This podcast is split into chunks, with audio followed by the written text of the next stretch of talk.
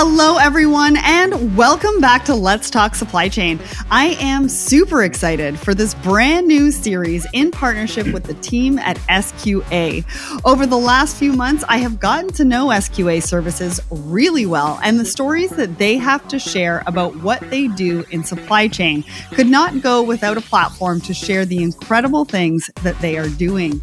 That is why we appropriately called this series You Won't Believe What We Have Seen, and that is exactly what you can expect over the next four episodes. Stories that will showcase the importance of quality in supply chain and where this concept has led them down journeys in space. They have helped save lives, zero defects in tech supply chains, and their iconic debut into the beauty space as well. Quality is definitely not boring. It is everything to ensure that the quality of your products and the ultimate in customer experience. Today, we start with episode one called Mission Control. So sit back as we take you into the world of aircraft and aerospace. So, welcome to the show, Mike and Jeff. Thank you, Sarah. This is Thanks, Jeff. Sarah. This is Mike McKay. Thank you. So, as we will get to know SQA over the next few episodes and what it is that you do, why don't you start by telling us a little bit about yourselves? So, tell us who you are, what you do, and what is the one thing that would surprise people about the space or aircraft industry? Sure. My name's Mike McKay, President CEO of SQA Services. Started the company when I was 26 years old, so many, many moons ago. And, uh, you know, I'm, I'm, I'm excited to participate. Quality is definitely not boring, and we're excited to go into a variety of topics that are going to be hopefully entertaining and educational at the same time. In regards to the most interesting thing uh, that we've been involved with in in quality uh, within the aerospace uh, you know sector, I'd have to say it's the recent International Space Station involving two astronauts, Bob and Doug. And we validated all their instruments that you know they used when they were up there. I'm sure everybody's uh, you know up to date on some recent news, and we qualified all the avionics suppliers uh, that went into that historic mission. So I find that pretty interesting. Wow, that's amazing. I love that. And I'm sure we're going to hear more about some of those stories coming up, and I can't wait to get to those. So, Jeff, tell us who you are, what you do, and what is the one thing that would surprise everybody? Well, Sarah, okay, I'm Jeff Lucky. I am an advisor to uh, SQA. I am a retired Boeing executive after having uh, performed for Boeing for over 30 years. Um, I've have, I have formed supply chains for many commercial airplane programs. I've lived with the team that we've formed, and um, I like to kind of say that I'm I'm like the farmers insurance people. I know a thing or two because I've seen a thing or 2 and I th- I've seen everything you can imagine in the supply chain world, and and so now I'm retired, kind of, um, because I decided that when I left the industry after uh, sitting by the pool long enough that I really needed to get back into it. And I decided to only do it with people that I've known for many years, uh, who I admire. And then I was introduced to Mike and his team at SQA Services. And that was only about a year ago, but I have really grown to admire what they do. And that's probably a little bit about what we'll talk about today. As, awesome. As for something shocking, I'm sorry, as for something shocking, uh, notwithstanding the pandemic and the fact that not a lot of people are traveling these days, the aircraft industry and travel is a booming business in the future. And I've got a lot of facts and figures to tell you about that. Good. I can't wait to hear about that because obviously, right now, with what we're hearing about, there is a lot of trepidation when it comes to what travel is really going to look like. So, let's start with you know, what companies are you and SQA working with in the aerospace and aircraft industries? I mean, Mike, you started that, you kicked off this episode talking about a pretty cool story about how you guys were involved with the latest mission. So, let's talk about that. Yeah, absolutely. Uh, thanks, Sarah. So, you know, we've been around for 26 years and, you know, we have so many customers and, and uh, there's been relationships that we've built over time that we're very, very proud of. Uh, three names come to mind. right away when I think about uh, aerospace customers. I think about Boeing, and uh, you know Jeff Online was an instrumental part of bringing us bringing us into the Asian world with Boeing. That's been a great partnership that's lasted a couple years. I also think about NASA way, way, way back when. Uh, when I was two years into the company, we closed NASA and Honeywell, and we've been involved in some very exciting programs. Uh, one of the most recent ones is the James Webb Space Telescope, JWST, that we're heavily involved with. And then also, uh, we've talked a little bit about SpaceX. That's been a relationship that started six or seven years ago. And we're proud to say that we've looked at 4 million different parts that have gone up into SpaceX rockets, uh, the Falcon 9, the, the Dragon, and we're, we're, we stand very proud behind that relationship. So those are three uh, key customers from, from that sector.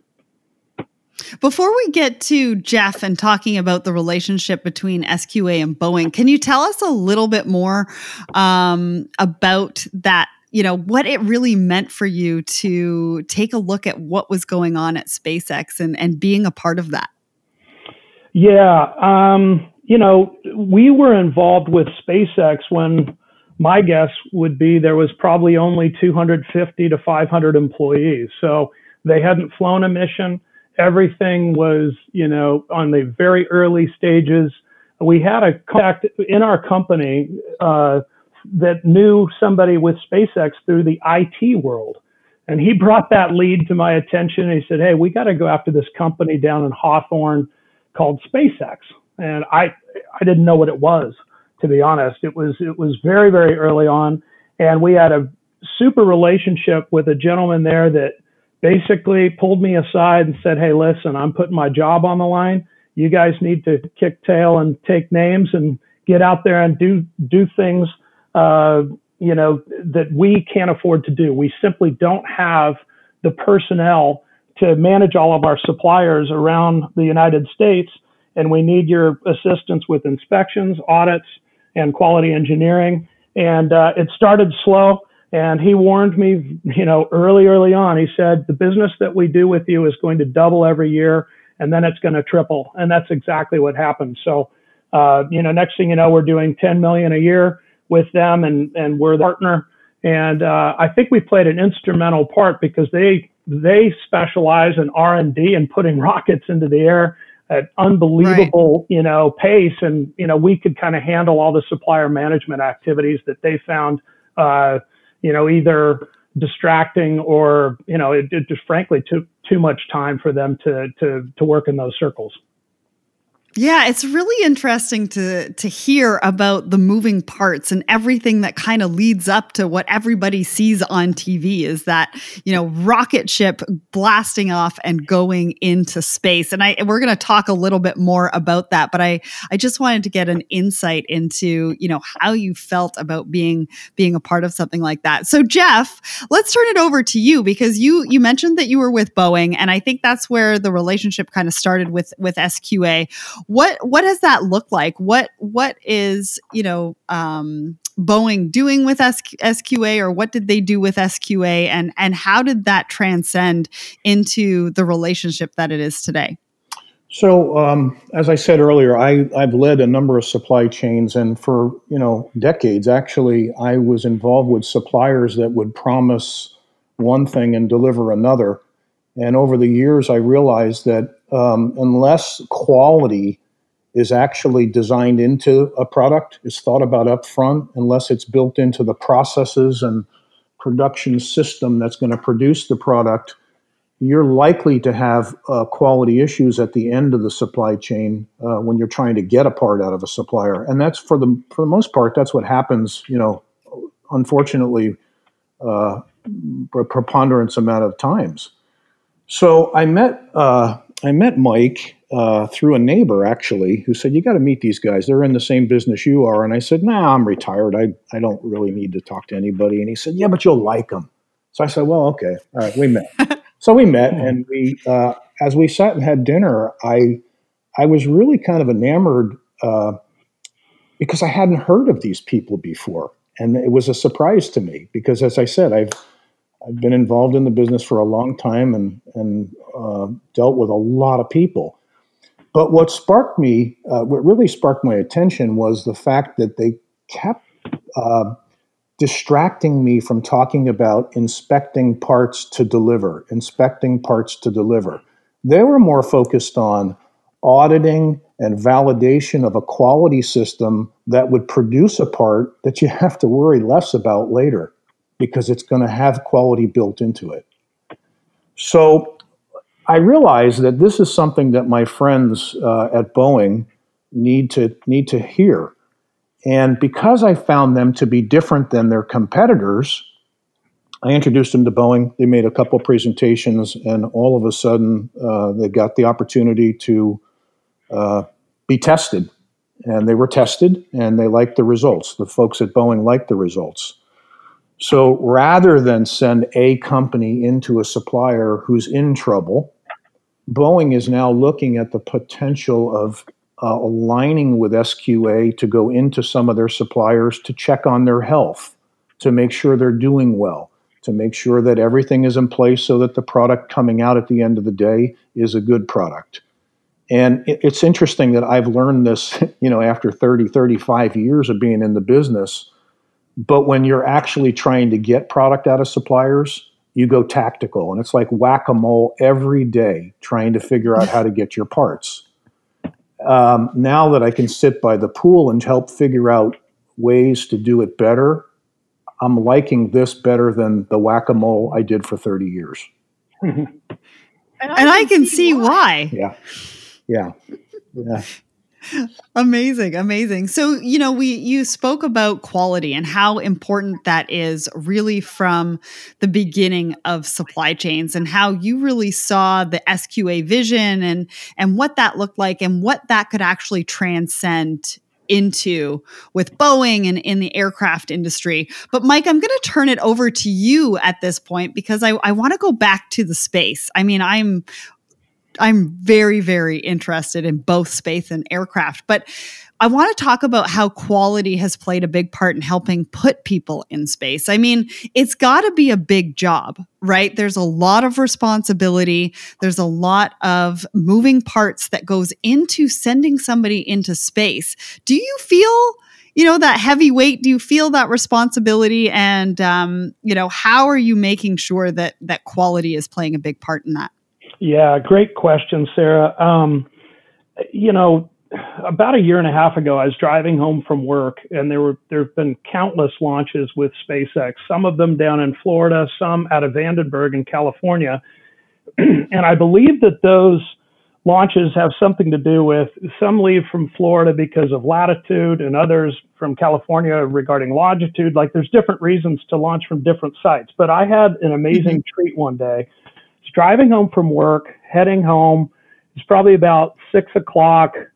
Uh, and I look out into the sky and I just see this amazing shape. And it looked like either a UFO or some kind of alien group. And people were stopping on freeways. Literally, there were accidents around around Los Angeles. And, and on the radio, they said, Hey, you're not imagining something. That is a SpaceX launch that is happening and it was right over the sea. And I was heading home, and I've never felt more pride than seeing, you know, a satellite launch and knowing that we had inspected a majority of the products that were up there in the sky. And when I got home, you know, I brought my family outside and we took a look up in the sky, and I said, "You guys."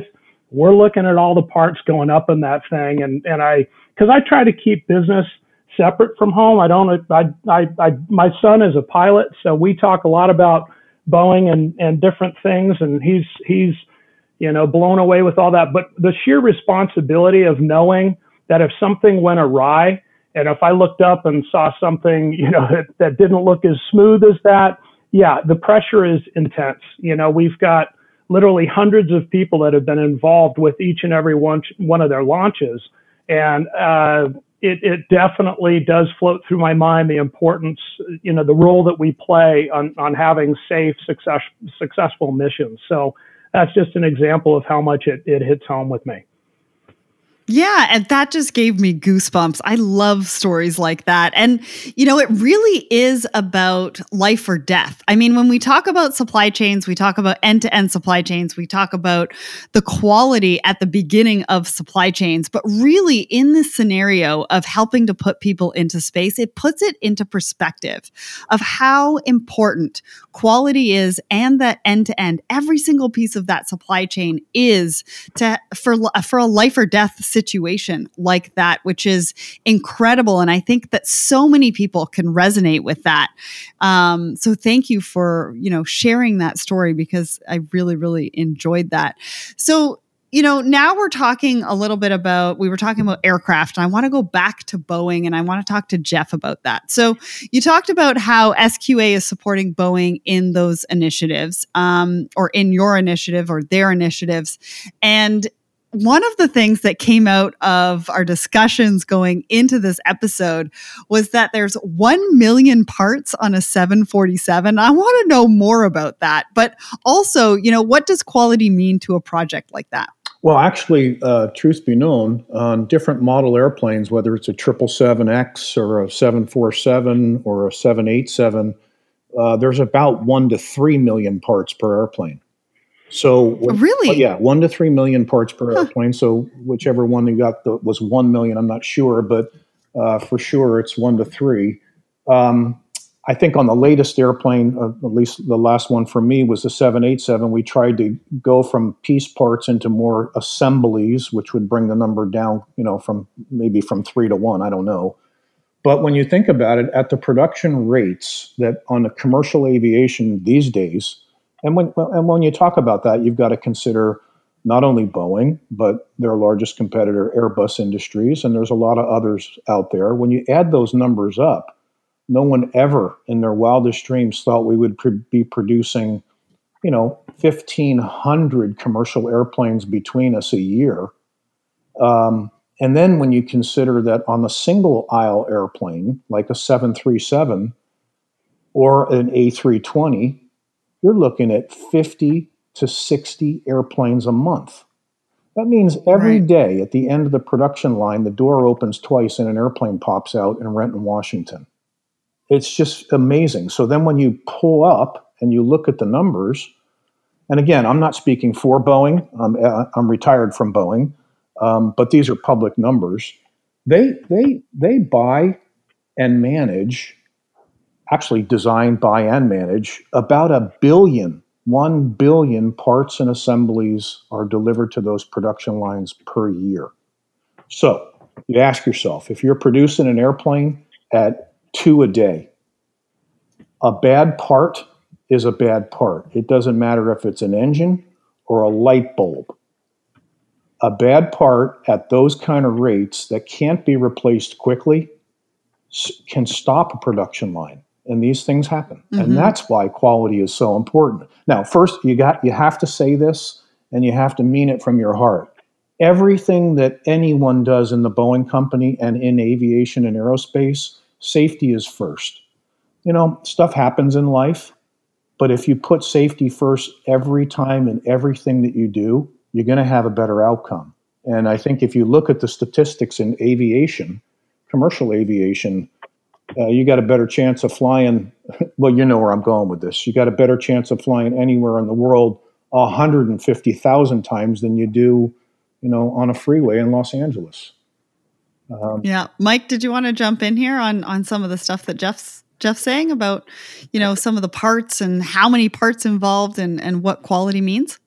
Absolutely. You know, as a parent, I'm thinking about companies like Cessna that fly my son around uh, in his 172. He's got 250 hours. So it's not just Boeing, it's any plane flying anywhere.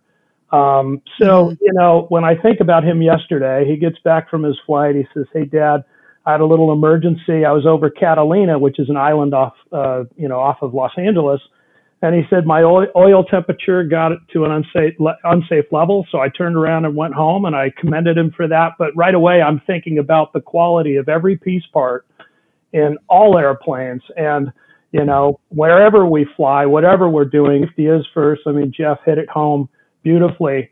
But what how do you how do you assure that safety and you know i, I we just take it so insanely uh, personally everything that our people are doing everything they're looking at we know how critical the mission is and and safety is first across the board but you know you look at getting back to spacex for a minute when you look at two rockets landing simultaneously coming out of the sky with drone technology landing on platforms the size of a basketball court in the middle of the Atlantic Ocean in 10 foot seas. Like, how in the world is that possible? So when you think of you won't believe what we've seen, when I'm sitting there looking at the, you know, the, the large TV and our whole company's rallied around and we're all watching the live SpaceX landings and we see that happen. I mean, it's just so it, it's the, the, it's such a massive morale. And I look at all the eyes of all the people in our company that had something to do with it and that's the kind of mind blowing effect that that we get. You know, it, it, really brings it all home what what we do every day. And if if a certain task seems mundane, so be it. But that stuff doesn't happen from luck. You know, that's just amazing ingenuity. Yeah, absolutely. And I want to ask you about the team, right? How do you how do you bring a team together um, that's as passionate as you are about quality and about the safety and and what does it mean to the team and the company as a whole? Wow, uh, you know we've been around for 26 years. For the first year, I was the only employee, and I spent time calling quality assurance professionals around the world and trying to recruit them to work for our organization on assignments here and there uh, to alleviate travel for our, our customers. And obviously, things became much more sophisticated later, and our hiring techniques have, you know, uh, have just gotten so sophisticated. And we've brought people aboard that are key pillars in industry.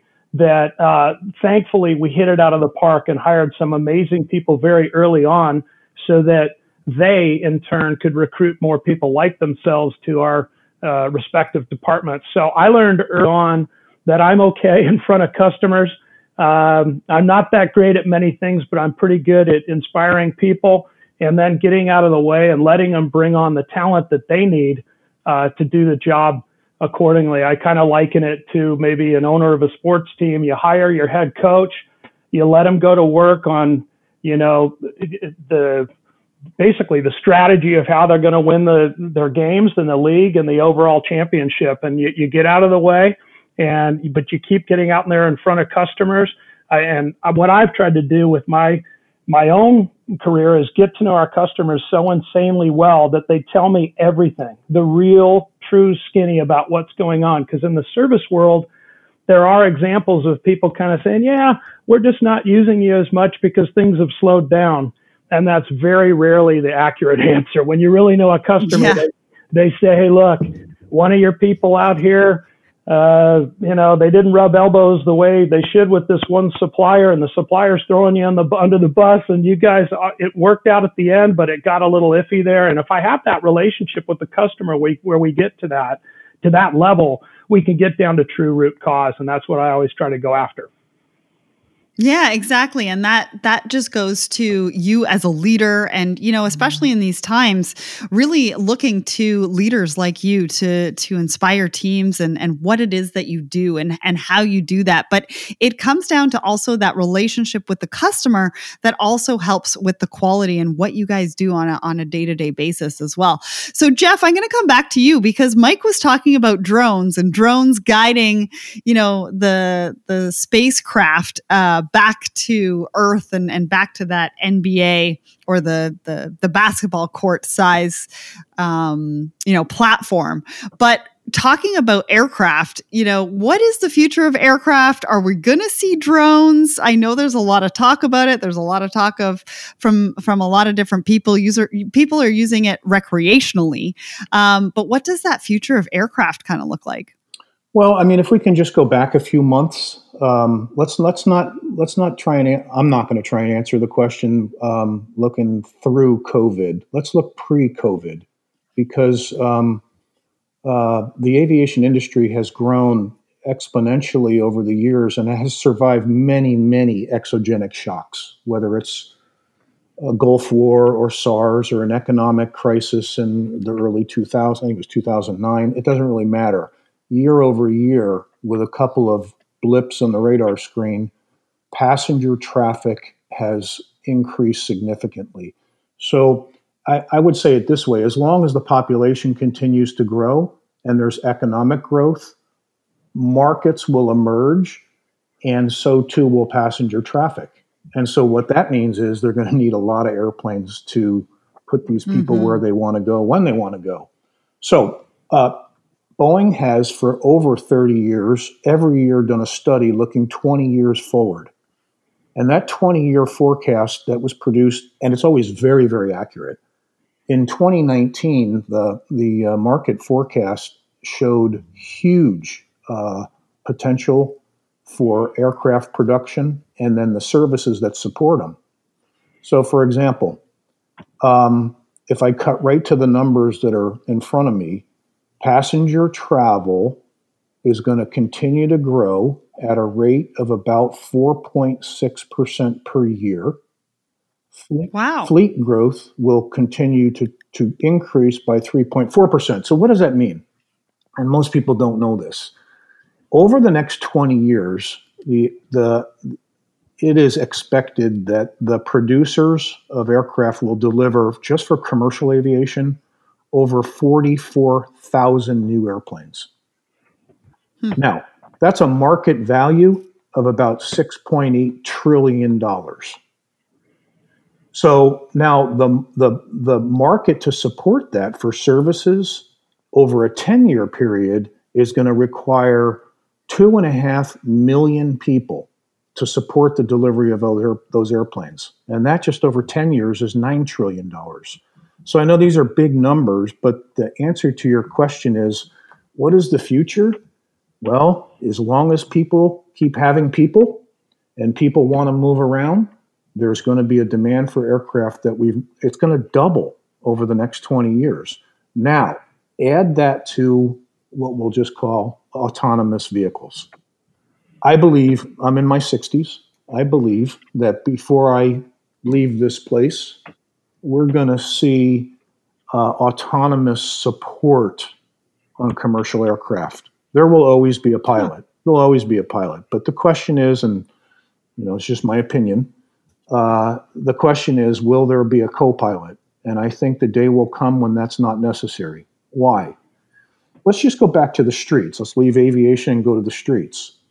The think tankers at Brookings and other places that have really incredibly smart people will tell you that humans will accept autonomous vehicles at a rate faster than they did accept cell phones. So when you think about that, the, the freeways in Southern California, right here in Orange County, are going to have an autonomous center in the middle. And that'll be for, for vehicles that are going to be driving by themselves, right? I believe that we're going to see uh, drones delivering packages, uh, vehicles going down the sidewalk, uh, that don't require humans operating them, you know, as a as a, a, function of the unit, but from a distance. And drones in the military is a very common thing. Uh, but drones in civil aviation and in the commercial, you know, business of delivering goods. Think of Amazon Prime, what they said they're going to do. Uh, the world will change, and there will be drones all over the place.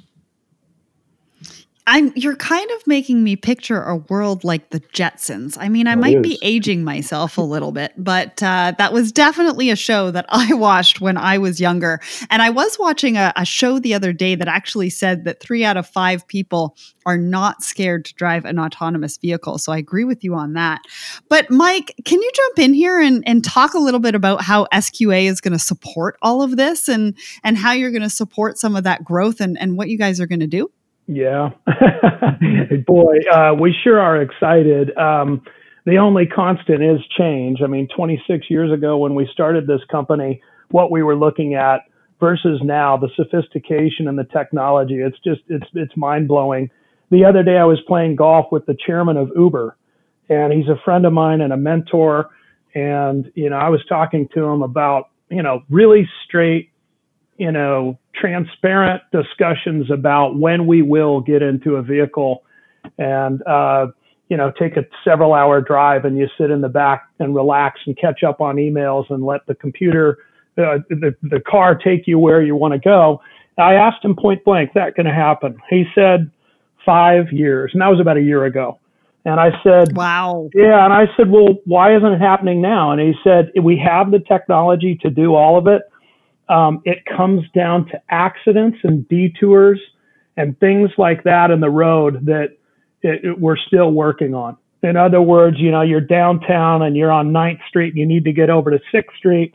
If they're doing a bunch of road repair, uh, the car could get confused and it could just end up sitting there waiting for things in front of it to move, which is not going to happen. So, um, as far as like, you know, projects like that, um, you know, it's always going to require a lot of instrumentation and uh, sophisticated machinery that requires human beings to take a look at it before it all is assembled together and you hit you hit play. So there's always going to be a very important part that we play when anything manu- anything that's critical is being manufactured, where you simply need uh, an expert set of eyes and ears to to evaluate that and make sure everything works before it, it goes out to the customer before you know before the autonomous vehicle or whatever vehicle we're discussing uh, hits the road. So we're we're ready in all capacities and are excited as that continues to evolve. Yeah, it sounds like it's it's going to be very exciting and I think for a lot of people it's going to come sooner than maybe they actually actually think about it. So this series actually came out of a campaign that you've had a lot of success with and it's called Quality Is and I love you know when we've done the research and the lead up to this this series just taking a look at the Quality Is campaign that you guys have have put together. So as you look into the future of space and aircraft how does quality fit into the supply chain and how important is it moving forward?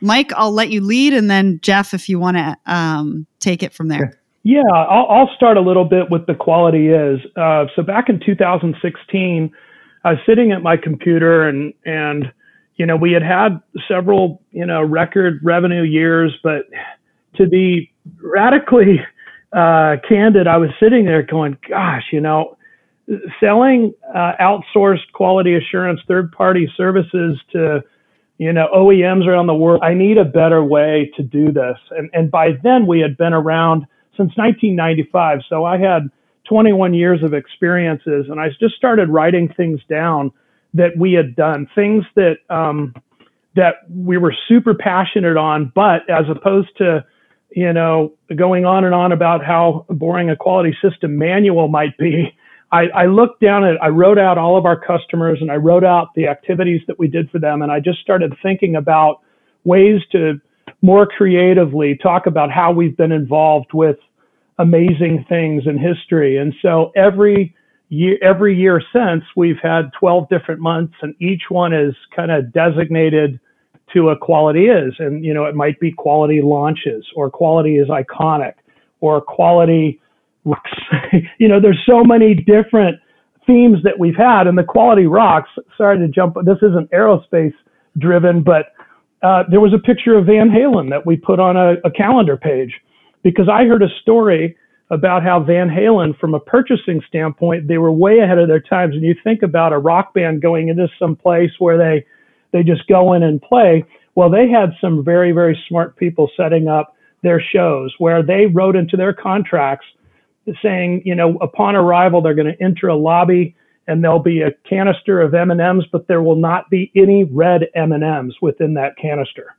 and when they walked in, if they saw red M&Ms, they knew that the people, the venue of the show, that they didn't read the contract. So their person right. would come in and they'd say, "All right, let's take a look at the pyrotechnics. Let let's look at this, this, this," because they knew they didn't read it. Whether you know, then other companies, I mean, other venues where they'd walk in and they, the red, the no red M&Ms were there. They flat out would just, they would say, all right, we're going to trust that they read the whole thing. So that's a long way. There's a long winded way of saying, you know, quality rocks. And I want people to be entertained and educated about something like rock and roll and a, in a band like Van Halen that I've always loved and try to bring that into quality and talk about the quality of a rock band or, or You know, when I'm with Jeff Lucky and we're at the Boeing lobby and we're getting ready to talk to them, and he's pointing at these models that are hung from the, the lobby ceiling. And he's like, This is the plane that transports wings for Boeing. And I'm sitting there just mind blown. And I, I, I want to bring that to our customers. And instead of saying, Hey, do you need an auditor today because you don't want to fly your own person to Europe? Let us do it for you and save you time and money. Eh, that's okay, but I really want to get into some of the amazing things that we do. And, you know, I think in turn, that has a much greater, um, it, it's less solicitous and it keeps people fired up on what we do. And then they end up using us as a result of being educated and they know that we're the experts. So sorry about the length of the answer. I just am so darn passionate about getting our message across in more creative means. No, I love it. I think it's great. And I, you know, I, I, your passion just oozes through the microphone. And I'm so glad we were able to capture that in this question. And so I'm just going to turn it over to Jeff to talk a little bit about how you see quality fitting, fitting into the supply chain and how, how important that's going to be moving moving forward in aircraft and the future of space. Okay, thanks, Sarah. That passion you just heard is what I heard at that dinner that first night that I said I didn't need to meet Mike. Um, and that's what uh, that's what got my attention because I'm I got very I got very used to being around people who would you know their lips didn't line up with their feet. They would say one right. thing and go in a different direction. And it wasn't that people intentionally did it; they just didn't have the vision to see it through. So I, I, think it boils down to excellence. I think is you know all humans uh, were called to perform with excellence, and and we all want to. Um, but imagine if you get up in the morning and you turn the coffee pot on and it doesn't work, and then you get through that and you go to get in your car and your car won't start, or the radio doesn't work in the car and you just wanted to chill out and listen to some music while you sit in traffic on the way to the airport and then you get to the airport and the flight's delayed or canceled because of what? Quality. It's typically uh, it's typically associated with something that wasn't embedded in the genealogy of the product, whether it's a whether it's a part in a coffee maker or a part on an airplane. So I think the expectation of humans also is that people get it right because Mm-hmm. If your mm-hmm. coffee pot fails you in the morning, I mean, I, I know you wouldn't want to see me if that happened because I, I, I need my coffee in the morning. And it's only going to happen once or twice, and that's history. I'll never buy another one.